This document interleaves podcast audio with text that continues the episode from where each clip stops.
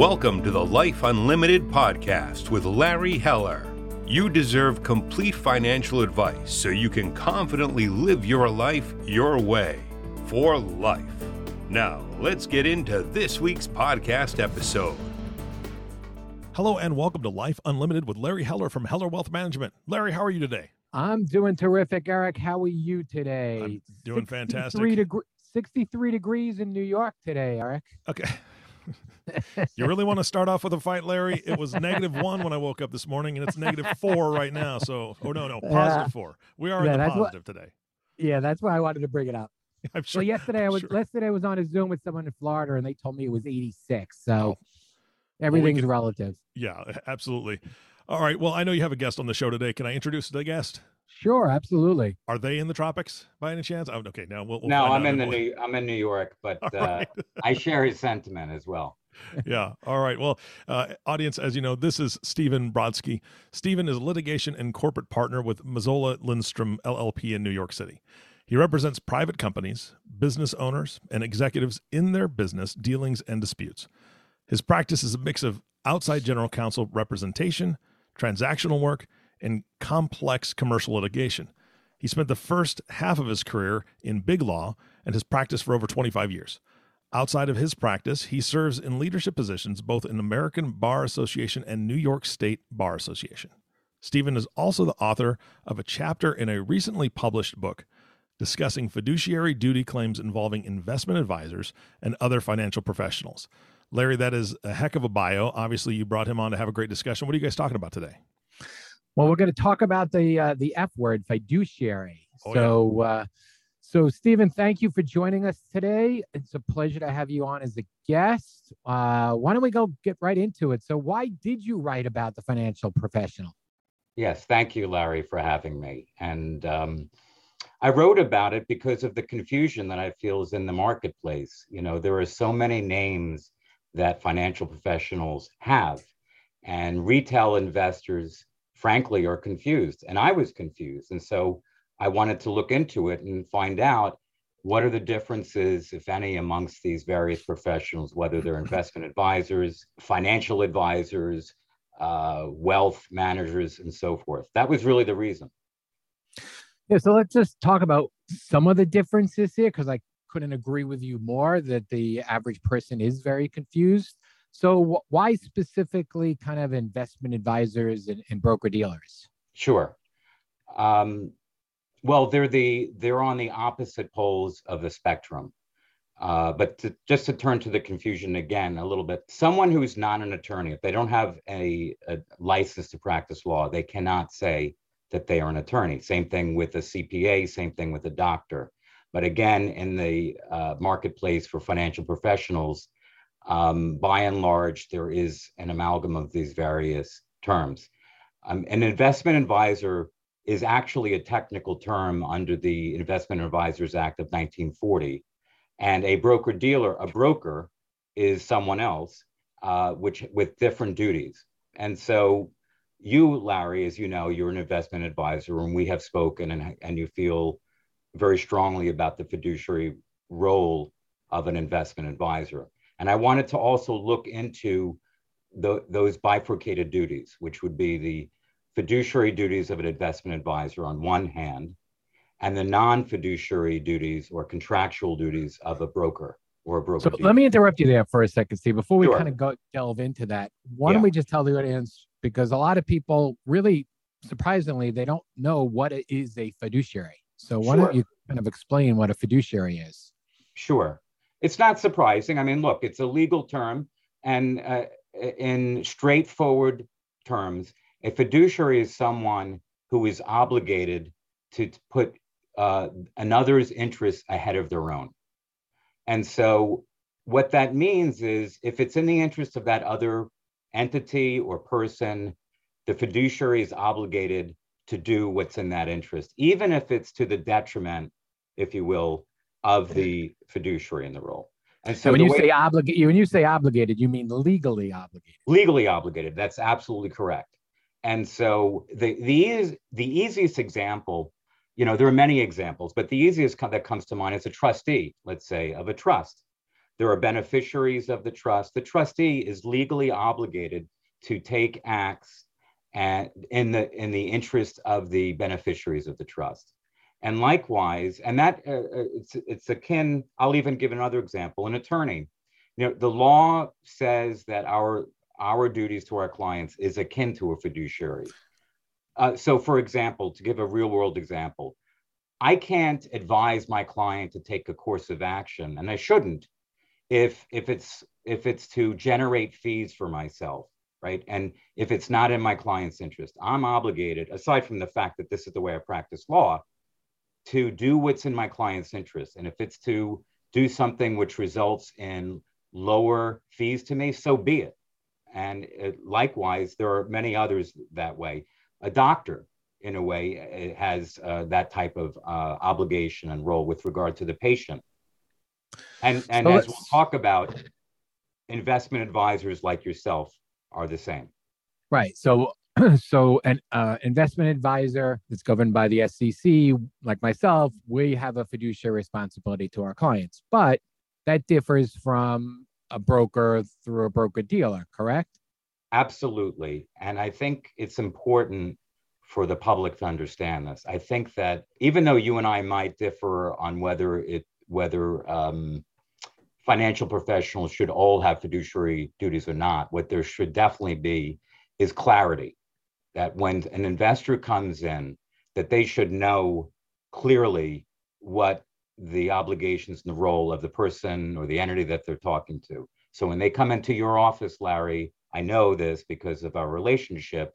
They certainly know the way that you are to handle their uh, financial affairs. And uh, but to but put that in contrast, I I, I want to I don't want to get too technical, but a broker a broker is someone who trades on the account for another. A dealer is someone, is an entity as well that trades on their own account. That's why the words broker dealer comes come into play because sometimes they're both. But we can say a broker or a broker dealer. Those uh, persons don't have that obligation. And to get slightly technical, they have an obligation of to follow the best interest of their customer or their client. And we can get into the weeds about that a little bit if you, you know, if you'd like what that means.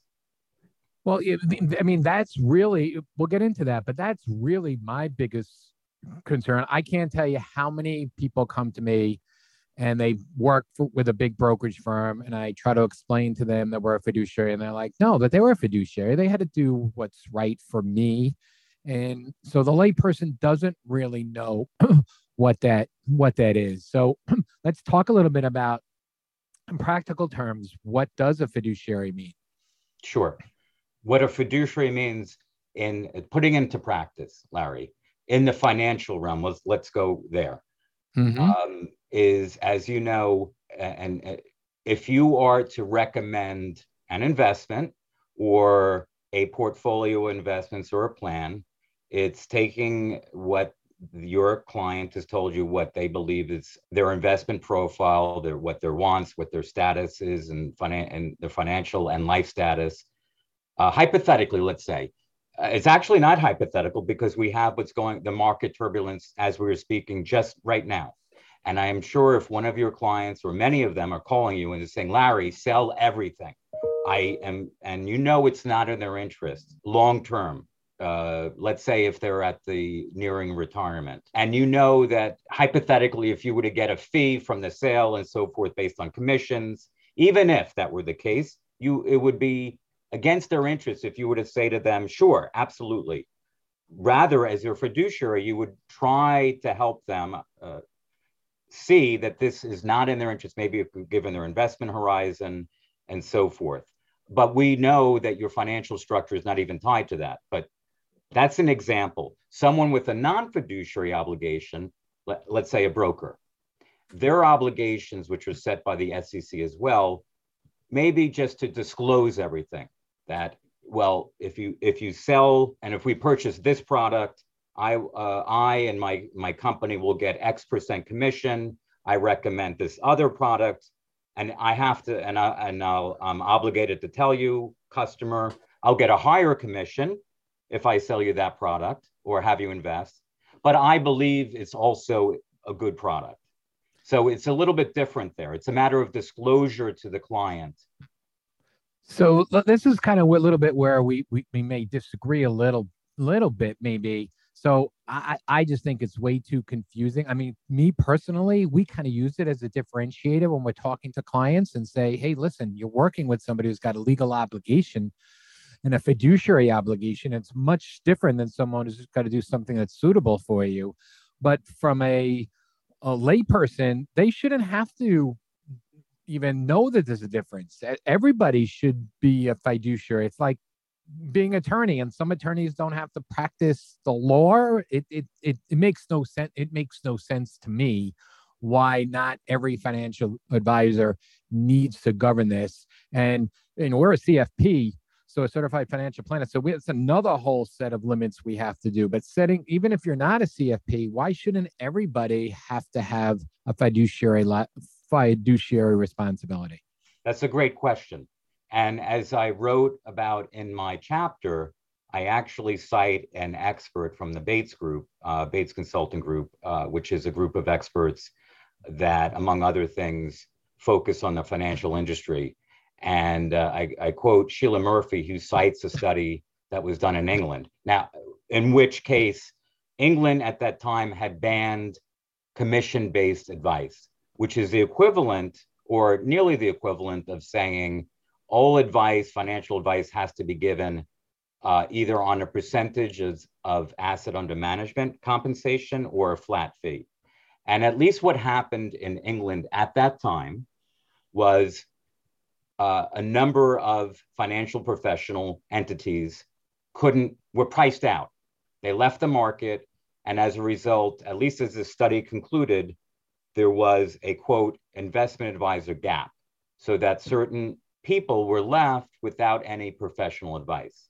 And this is where you and I talked about that, where you said, and I think it's a valid point because I haven't seen any study to the, otherwise, which you said, well, that was England, that was then.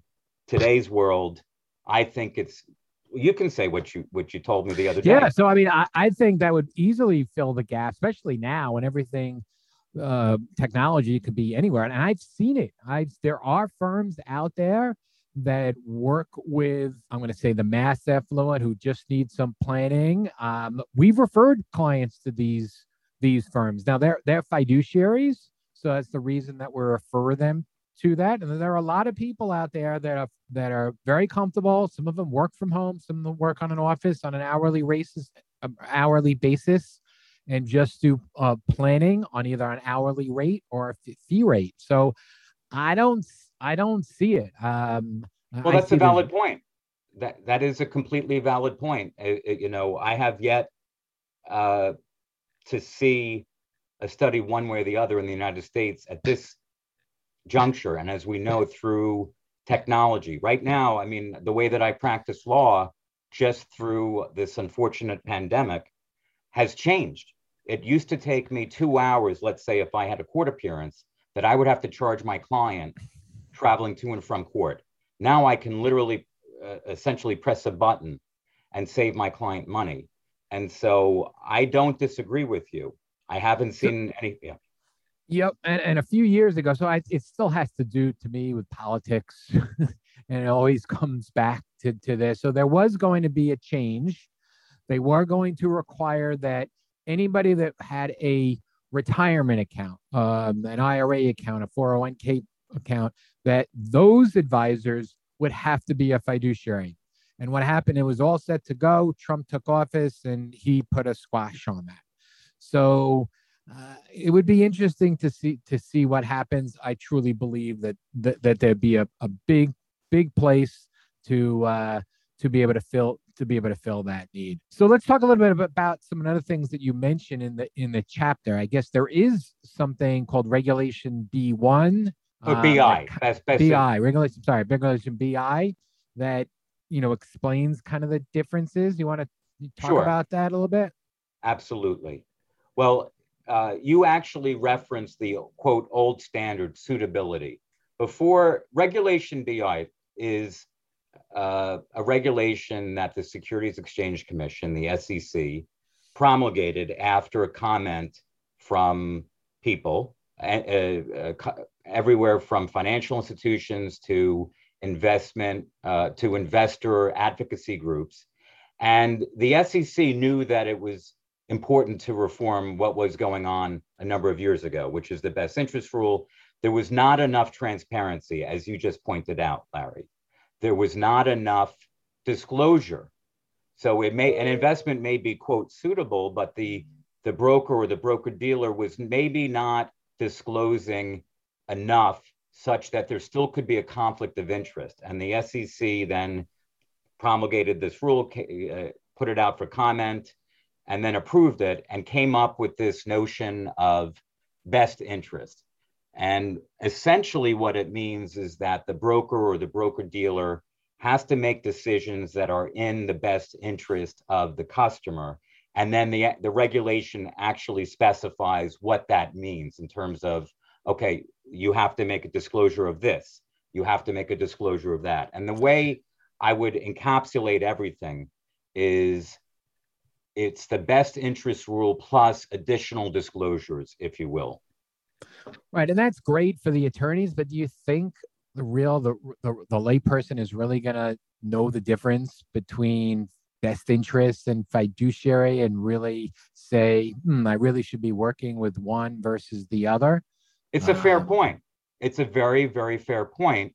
Just like your point as to uh, that in today's world with today's technology, that there, if every financial professional had a finan- had a fiduciary obligation, it would not result in anyone who wanted financial advice not getting it? I don't know that answer. I can say to you, it's quite understandable if a layperson would not understand the difference. And I also can say, I agree with you that I haven't seen a study in the United States as to what has happened. It's a hypothetical. Mm. And so you may be aware there is a, uh, a movement of people that are still advocating for a fiduciary obligation among all financial professionals. And I, I, think you're quite right. It's a matter of whether there is a, finan- a, a political. So, yeah. the, the bottom line to me, it comes to that the big brokerage firms fight this because they don't want to be involved in lawsuits for some of their brokers that may not do the right thing. So, well, that's a good point.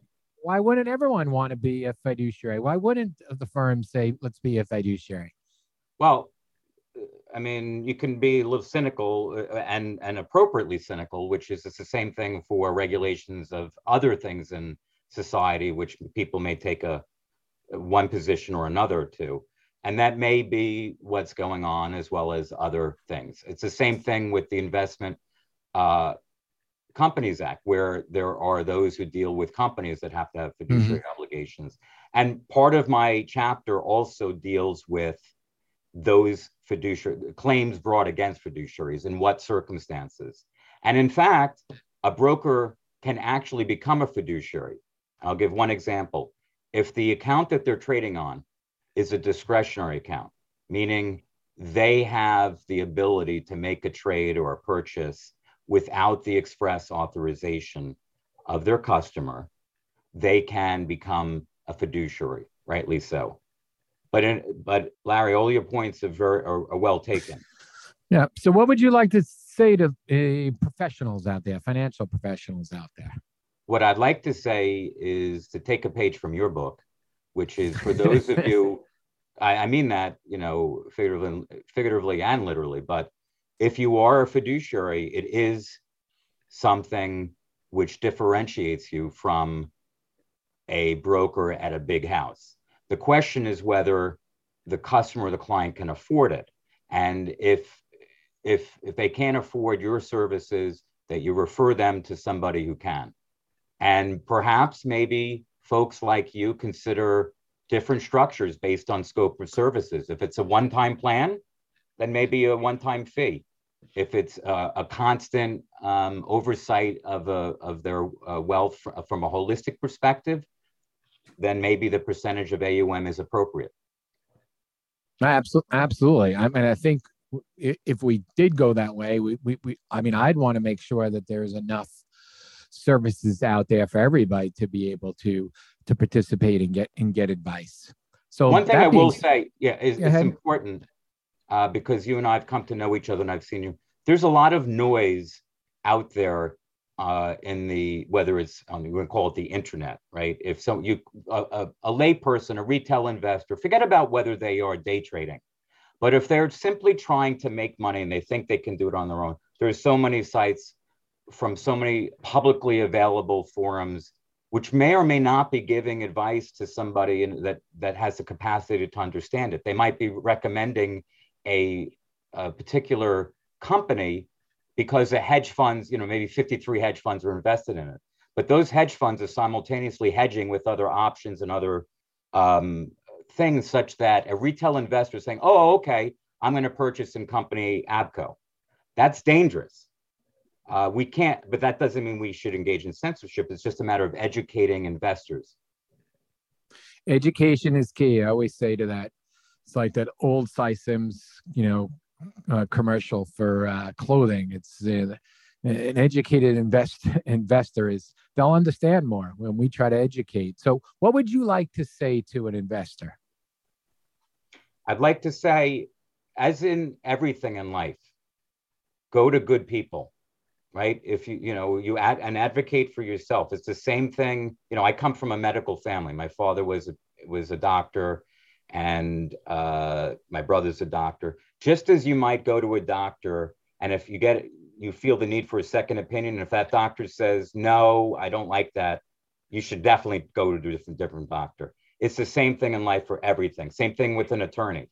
If an attorney is is not dealing with you and you if you feel in a way that they should, go to a different one. So go to a financial professional who makes you feel comfortable, who has the background, such as a CFP, someone who is certified in financial planning, and someone who is doing the work for your benefit. And choose someone that you're comfortable with. Absolutely. I mean, I even tell people when they come looking us, feel free, go talk to other people. You know, uh, find a fit. You got to find somebody that you're comfortable with. I use the doctor analogy. I basically tell clients, besides the doctor, I'm going to know more about them than anyone else by asking the right questions and figuring out what they want to want to do. So it's an important important selection if you're going to select a financial advisor planner to work to work with. And there's a there's like any profession i'm sure there's some bad apples out there but it's a lot of good people that can help a, a lot of different people in a lot of different situations. Absolutely. Um, anything else you want to say about the, the, the book? How did it go writing it? Did you enjoy it? Oh i enjoyed it very much because um, i like uh, you know figuring out things and making them simple. I actually uh, do get into a lot of the legal structure, but then I bring it to uh, what I hope is a an easily readable format that someone can just pick up and read.